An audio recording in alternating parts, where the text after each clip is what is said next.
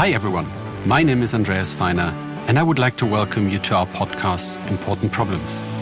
Together with my wonderful guests, we will address urgent problems such as sustainability, nature and mental health, and how we can tackle them. Our aim is to show you that everyone can solve important problems.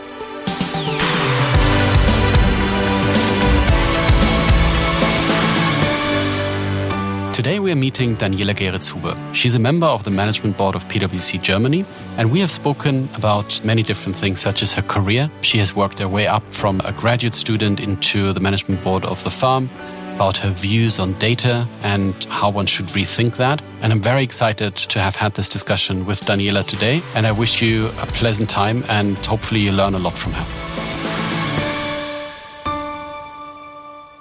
Hi, hi Daniela, how are you? Hi, Andy. I'm fine. Excellent. A little bit excited. Let's see. Yeah, same here, same here. First podcast. Uh, everyone, we have Daniela Geretshuber. She's part of the management board of PwC Germany. I'm very delighted to have her here. Um, I've been working with Daniela for the last about two years now almost. And um, so she's the first guest in our podcast series on solving important problems. And uh, so the first question to you would be um, to introduce yourself a bit um, to the listeners. Thanks, Andy. And uh, I'm Daniela. I'm forty-four years old recently. And I've been working with PwC now for a little bit more than twenty years, actually. I'm in charge of um, people and corporate sustainability, but actually coming out of the business. So I've seen both worlds in PwC. And uh, yeah, about myself, I enjoy working with people a lot. Yeah, that's probably why I found it always exciting to stay with PwC, because you have so many occasions to do different things. And on a private uh, life, I, I love being outside in the nature um, and uh, particularly um, being close to the water of any kind. And I'm passionate about sailing. That's how I love to spend my free time, I would say.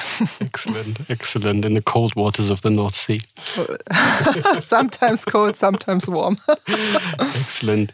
Your career at PwC was remarkable as far mm-hmm. as uh, I can see from the outside and now from the inside as well. Um, what's your what's your recipe for success? If I try to boil it down to, to one thing, I would say um, see the opportunities and be brave enough to take them. So if I reflect the, the last twenty years, there have been several occasions to step out of my comfort zone. And I had a good network and good mentors who encouraged me to do so. But then at the end, you need to do it as well and say, well, I, I'm also willing to give up something that I achieved so far um, for the new thing.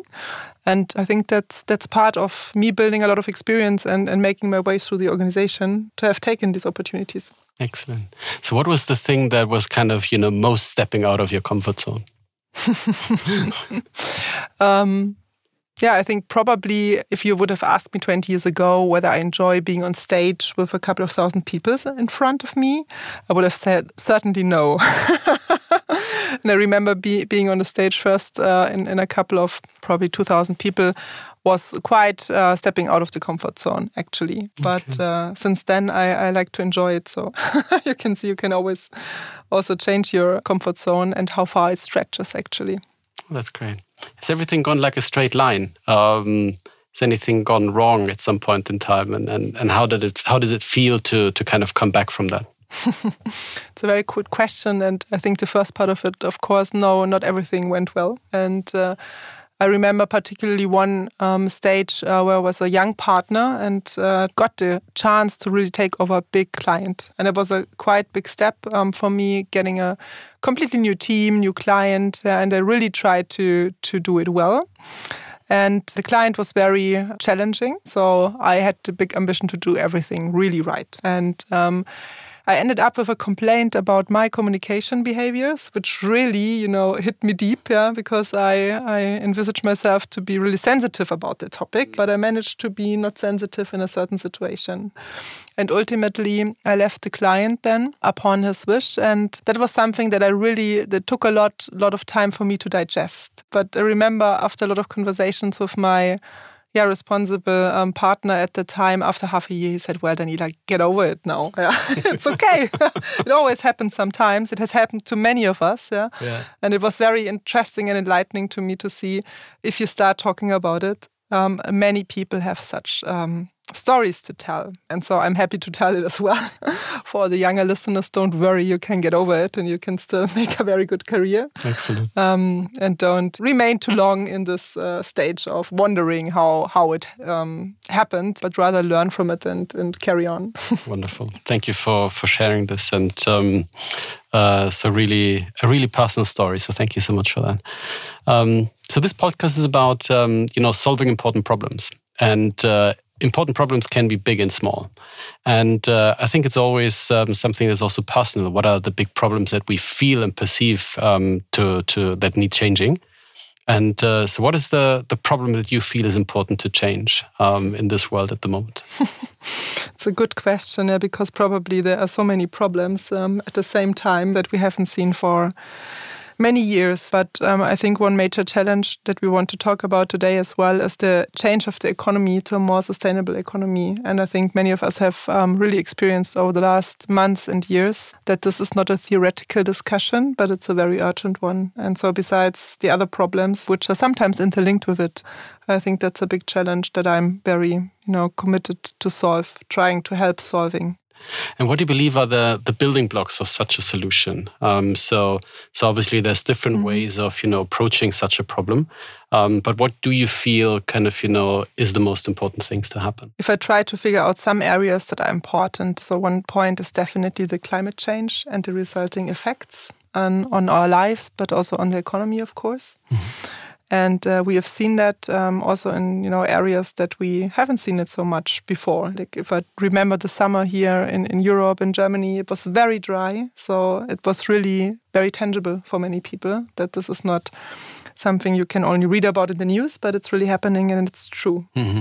And I think interconnected with that um, is the loss of biodiversity.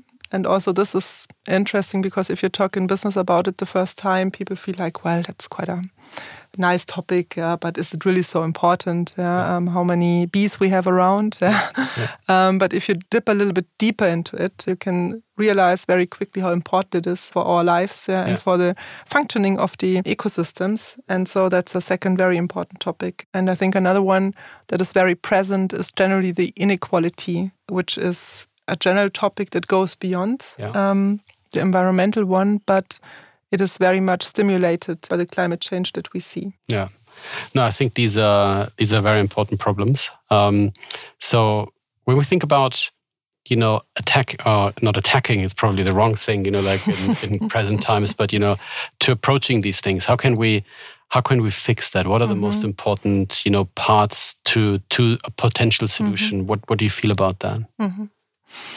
Yeah, I think um, first of all, we need a wider definition of success. And that's very interesting, you know, being on a professional level, um, raised in a big professional company that does consulting and auditing, that helps a lot of clients around their reporting, which is very financially driven. Yeah. Um, we need to think that broader and understand how important it is to measure success, not only with financial capital, but also to take into um, account the other aspects. And that's natural capital, but it's also the social aspects. Mm. And it's a new way of thinking about it. And it's also, it's not one and another or additionally, but it's a inter, yeah, how would you say? It's a combined system that we need. Yeah. So having the ability to to have fair economics in yeah. the end that respect um, a sustainable growing and uh, agree to the interconnection of these two dimensions, I yeah. would say. I fully agree with that, you know, because if you, you're basically borrowing from the future if mm-hmm. you just look at financials and if you don't take into account that, um, you know, the future generations also need a viable planet to live mm-hmm. on that. Um, so I, I agree. And that's what the European Union is also doing, you know, with the double materiality um, in terms of, you know, taking these things into account as well. What is the effect of a corporate, not only on the financial mm-hmm. aspects, but also on the wider impact um, on the society? Mm-hmm. And that's a good point. The second one I'd like to mention is regulation. And regulation can be quite quite annoying sometimes, particularly if it comes in such bulks that we are experiencing at the moment. And if we put ourselves in the shoes of many clients yeah, who try to keep up with the regulation. But I think it's really important. So if you see um, the regulators have been pushing quite hard um, in the last years. So E U recently also with the Green Deal.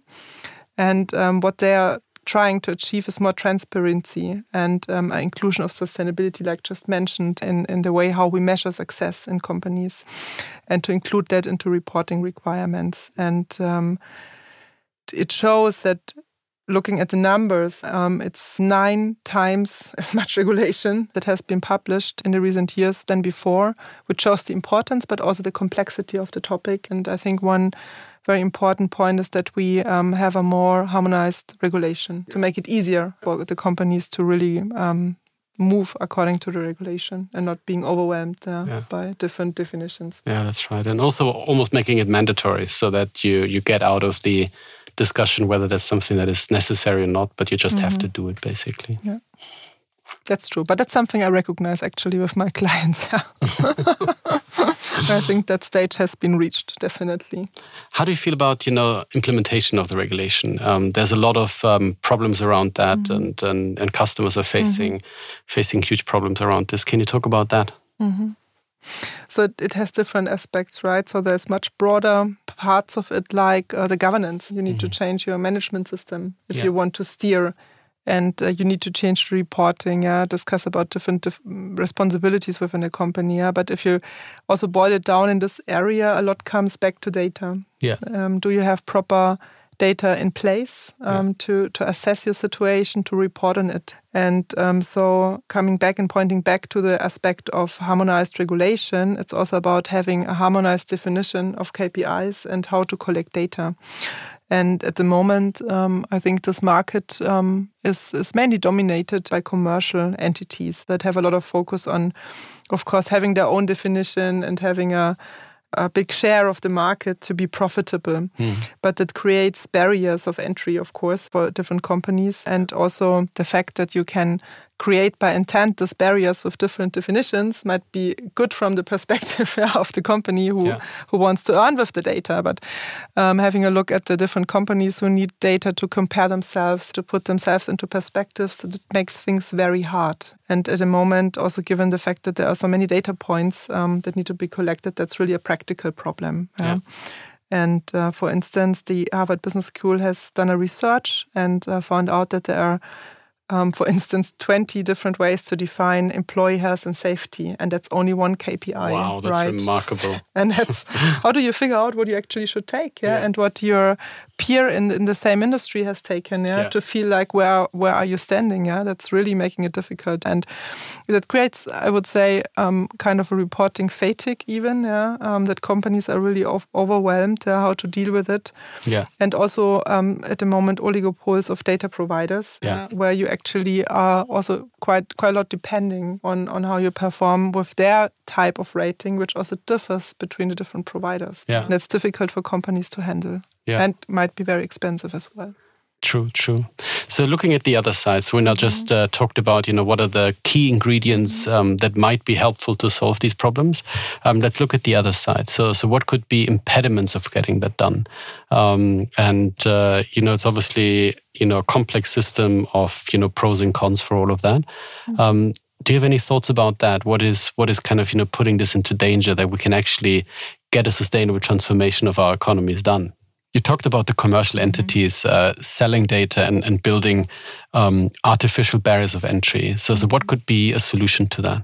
So I think that might sound interesting at the at the first time you hear it, but we need a different perspective on, on how we treat data. And I feel like particularly in this area of sustainability, we rather need to think about data as a common good. So to push the transformation, data is needed and it needs to be managed actually like a utility. So um, that's in, a lot in contrast, yeah. I see from your reaction, yeah, to a lot of saying about data is the new oil and that's basically the asset, yeah, that needs to be treated, yeah. And I don't completely agree with that. Yeah. Yeah. The competition on data should not be on the raw data level. Mm. I think that needs really to be accessible, um, rather, as mentioned, as a common good. Then there's, a lot, of course, a lot of intelligence on data, and you can have competition who has the best intelligence on it. But having the same starting position and having a solid and uniform weight fundament basically to build upon, I think that's really important. Yeah. It's like basically, as you said, like a utility, like water, mm-hmm. like waste management and anything else. Everybody should have access to that. um, and then build on top of it and be in competition with one another on making the best solution out of that. That's a, that's a very interesting thought. Taking it to the other side, um, so what could be problems of getting that done? I mean, the world is is a whirlwind at the moment with many, many things happening. Um, so what do you see the problems of of achieving such a, almost like utopia that they were just saying? Yeah, that's that's a good point. And probably um, having had this conversation two years ago would have created a different answer, mm. I guess. But as we can see and, and read every day in the news, um, the geopolitical environment is definitely one important point. We have crises, not only one, we have several at the moment. Yeah. Yeah?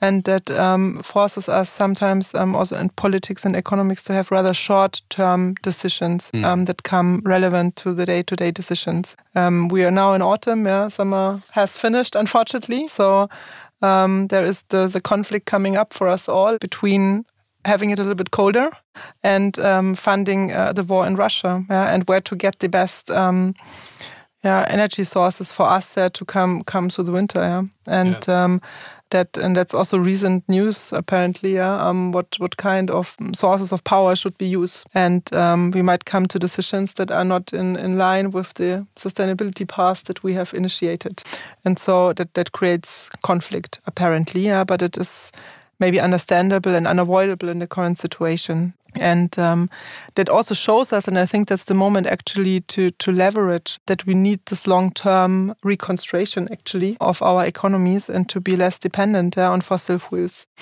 And uh, while we might have to do a little pause at the moment, our sidestep, we must not forget the track that we actually started to walk. And climate tech is a big chance in this area. And there's a lot um, going on in the U S, who is certainly leading, yeah, but yeah. Um, I, I always tell in other occasions, Germany is a, is a country of engineers. Yeah? And when we put this collective intelligence on this new topic, um, we can create a lot of innovation in, in this area as well. And there are super innovative companies and startups that really um, give me some hope. Um, so if you look at um, World Fund, for instance, which is the world's largest climate tech um, venture capital fund at the moment, it's based in Berlin. It was incubated by Ecosia. So there is good seed, I would say. Yeah, we have been one of the seed investors into this fund as well, and we hope to stimulate innovation in climate tech this way. So, like getting a problem and also a solution to it, that's that's much more than I've asked for almost. Like that's, that's perfect. So really cool. So thank you so much. And um, are there any other things that uh, that give you uh, cause for concern? Of course, the, the data economy and economic interest, yeah, like just mentioned, I think we, we need to have a different perspective on the availability um, of data. And um, that is currently contradictory with, with a lot of hopes how to earn money with this highly relevant data. Yeah. Yeah? And so yeah. we also need to find a good way, like mentioned before, and a good balance uh, between what, what should we share for the better of all mm. and what's actually um, good services and insights that yeah. still creates market opportunity for innovative players. But that, that's a barrier to overcome, I would say. Probably funny third one, yeah, but fatalism and inertia. I think many people feel overwhelmed with the challenges ahead and feel like um, my single contribution can't uh, change anything. And um, I think that that's that's wrong mm. um, because it makes a difference. Yeah? Um, and the more people feel like organizing themselves, bringing some kind of contribution yeah. and being an active player, that helps a lot. So if we would remain silent or inactive, we will just continue to overstretch the resources. So it's the, the change of everybody, basically. And um, I feel, and that's something that I really value um, during the last years, that PwC has been becoming more and more committed and is now highly committed to bring a contribution with the power that we have as an organization and yeah. with all our people. So that's an impediment, uh, but also a chance, because I'm generally an optimist. So that, that is what I like so much about you, the the optimism that you that you have, yeah. um, which is kind of you know a nice segue now into into PwC. Mm-hmm. So so what is PwC's role in in solving that problem? Um, so so what are you guys doing? Let me start. Um, Maybe with our purpose, actually. And that's mm-hmm. different pr- that we, than how we would have defined it maybe thirty years ago. Yeah? Okay. And it's it's basically phrasing building trust in society and solving important problems. And yeah. the sustainable transformation definitely qualifies um, for, for this uh, purpose. And um, so we have underpinned our commitment to support a sustainable transformation um, with very high um investment um, objectives in our network, uh, mm. which amount to twelve billion U S dollars. And uh, we also That's have published remarkable. that we want to hire one hundred K professionals with a sustainability focus, which is even more remarkable, I would say. You can't find them. We can't find them, but uh, we, we are lucky that we have a legacy in this topic. So we also have a chance to really upscale the people around experts that we have. Sometimes we wish it would move faster, but it's good to have that nucleus. So, mm. and of course, we also start thinking about ourselves, right? Consulting is a highly travel-intensive business. So we have made our net zero commitments and we are working uh, very hard on our plans to go even beyond that. Yeah. And that's an important contribution that we have to do as well. That's great. And uh, last but not least, coming back to the data topic, as we deal a lot with trust and information and reporting, um, the topic also on sustainability reporting is very close to yeah. our profession and to our hearts, given also the purpose that I just mentioned. And so we decided to build a data common with partners, um, which probably will pay into the objectives that I've mentioned earlier and will um, comprise an infrastructure, which will be a place where data can be shared commonly and with sovereignty of the actual owners. It's called Dataland, which has kind of a futurism um, meaning also as well, of course. And um, we plan to launch it beginning of next year, so beginning of twenty-three. Wow, sounds almost like La La Land. Yeah, if it works, we dance for sure. Excellent. Can you tell us more about this Dataland? Yeah. Um, so first of all, and that was very early in the beginning when we discussed about it, it was important that this is not, not something that we will drive within PwC as a um, yeah commercial um, company. It will be a charitable foundation, um, and its purpose is basically to organize a fair and transparent data marketplace for all wow. sorts of data from the E S G context, with the potential, of course, to to enlarge that yeah, and also maybe go beyond um, the classical reporting data, yeah. um, for instance, to include satellite data, which also play a um, significant role in, in the sustainable transformation. Mm-hmm. This foundation will set up um, the Dataland GmbH, which will be a single company, a commercial entity that will be owned by the foundation. Yeah, so mm-hmm. we will ultimately have no own stake in that, which was new for us, but important as well. Yeah, and uh, we are currently putting together the team who will run Dataland then outside of PwC. And um, its its purpose is never to be sold as a company. Um, and it should never pay excessive dividends. So while it, of course, needs to pay the people, its primarily focus is really to organize the data transfer, and um, if um, benefits um, beyond the necessary are achieved, uh, that will be used to um, push the prices down yeah. and the handling fees for, for the partners and clients that operate on it. Yeah. Wow. So, and that's very, very new for us. But I think it, it feel, really feels good yeah, in this area, and it's the right way to do it, because that will only work if we have a lot of traffic on it and we don't have want to have any barriers. Yeah? Yeah. Like, okay, I give you my data um, yeah. so that you earn money with that. No, that's yeah. not the purpose. And oh. so that's why we really consider a lot how we design it and uh, come to this decision. That's very cool. I mean, um, very brave. Um, very yes. cool. And uh, so so fingers crossed for that. Um, so who are you working with uh, to build Dataland? Mm-hmm. So obviously, probably you can't build it as PwC yourself, mm-hmm. because then it would be a PwC thing. Yes. Um, so, so, so what's your strategy, and, and how far have you come? Yeah. So first of all, I think very important for us was that we have a proper tech partner who helps us building the infrastructure, yeah. uh, which we found with Define, which is a technology consulting firm yeah. that helps us to build up all the techniques. And um, we are currently in the conversation with some other partners and very confident uh, that we will get them aboard as a starting team. Yeah. Um, we'll work together with Eurodat, uh, which is the first European data trustee that is currently being built, also by Define. Yeah. And it's funded by the German um, government and part of the Gaia-X initiative, which also connects us to the infrastructures that are um, in place and intended to, yeah. to solve as a more common ground these um, challenges. Yeah. And uh, we also are happy with the systems that we get a significant contribution, as they um, provide us with Open Telecom Cloud services mm-hmm. um, that will be part of the solution. And we are currently talking um, with different partners um, on the level, not for the setting up, but then of running it yeah, and, and provide their information and handling their processes through mm-hmm. it. For instance, um, the W W F, the Crif, Atlas Metric, Greenomi, S O D P, the E S G Clearinghouse, Value Balancing Alliance, very important partner that we work uh, for a long time with, Experience One, and the Ecosystem Value Association.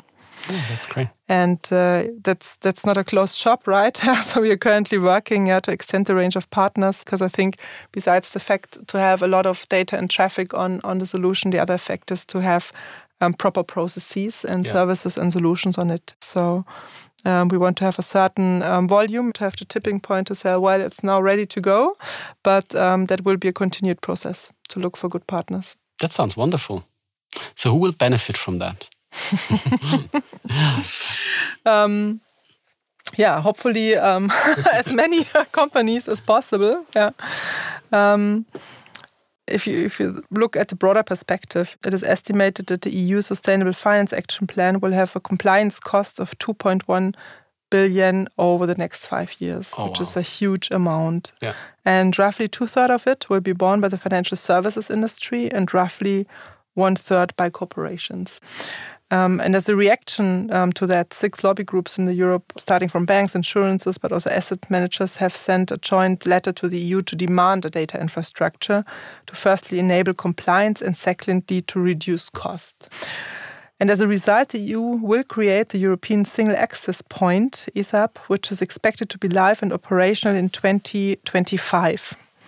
Unfortunately, at the moment, it looks like the European um, The scope will be rather European companies only. But as we know, loan portfolios, investments, and also the portfolios of the asset managers um, and insurances go beyond. Yeah, yeah? And also supply chains yeah. go beyond the borders yeah. of the E U, apparently. So there's a risk that there will be a gap yeah, between what is actually needed and stipulated and what the E U can provide and is likely to build from today's perspective. Yeah. On the other side, um, Dataland will be operational in twenty twenty-three. And we will not have any regional constraints because this global application is important, an important design principle. Data will be machine readable. And so if we implement it successfully, we hope that uh, many market participants, both from the financial sector and yeah. the industrial sector, can benefit from it. And uh, we also plan not to build a closed system. Yeah? That's yeah. very important to us. We want to have Dataland connectable to the different initiatives, also to the European Single Access Point, to link to each other and not force companies into the situation that they have to decide um, which way they go, but rather to, to be here very integrated. And so my vision would be that we have, at, at the end, a network of collaborating systems that help together as a data ecosystem to provide the necessary information. So that's great. So all of the the other data commons that are popping up at the moment, um, which you also mentioned earlier on, you believe that they can talk to each other and, you know, because they share the same vision, it's almost like this network of data commons around, yeah. which are then kind of supporting each other mm-hmm. as opposed to as it is now with commercial entities like fighting each other. Is is that what yeah. you're saying? Yeah, and that's a new thinking as well, right? It is, yeah. It is. But a good one, I think, yeah. And yeah. Uh, given the challenge ahead, uh, it's so much more important than in the past to really collaborate on these things. Yeah, wonderful. Yeah, to create a community of solvers, actually, yeah, that tries to tackle this challenge.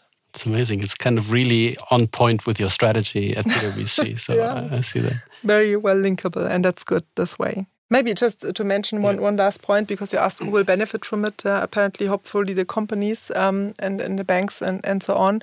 But also coming back to, to the point um, of innovation. Um, if data is available and accessible with a low barrier, yeah. that will also help um, more innovative companies, startups, smaller companies, to um, apply their intelligence yeah, yeah. and bring up good solutions, mm-hmm. um, which they currently can't do so well yeah, because the data is not accessible to them. So I hope that also stimulates the innovation around the topic, which is needed, um, and also yeah, gives greater, a broader company scope the ability to do that.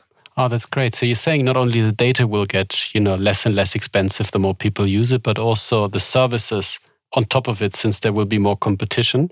Um, we're getting out of this um, kind of stranglehold closed of the system. Exactly. Yeah. Oh, yeah. That's that's cool. Yeah, I hope so. That would be the intention. And from an economic theoretical point, it should work, right? It should work, yeah. yeah. So, and with the the strength and the the size of PwC, I'm sure there will be there will be a push of the firm into into this.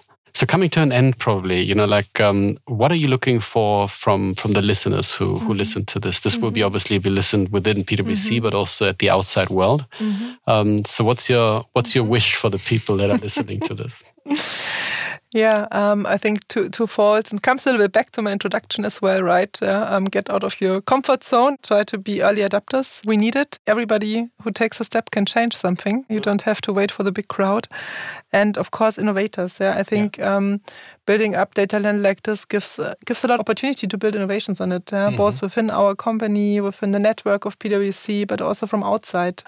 Um, and and that's something um, that I really would would would like to see, that we get good ideas and uh, collaboration um, chances together with Dataland and many good peers, also young companies who have good ideas to bring us forward for a more sustainable future. Very cool. Thank you so much. So um, fingers crossed. Mm-hmm. Um, I'm sure this will be a success. And, and thank you so much for sharing this. Me as well. Thanks for listening. And I hope it was enjoyable. It was certainly for me. Thank you so much. Thank you. This is the end of today's episode. But stay tuned. Many more interesting topics are yet to come. And don't forget to hit the follow button to never miss a new and exciting episode of our podcast, Important Problems.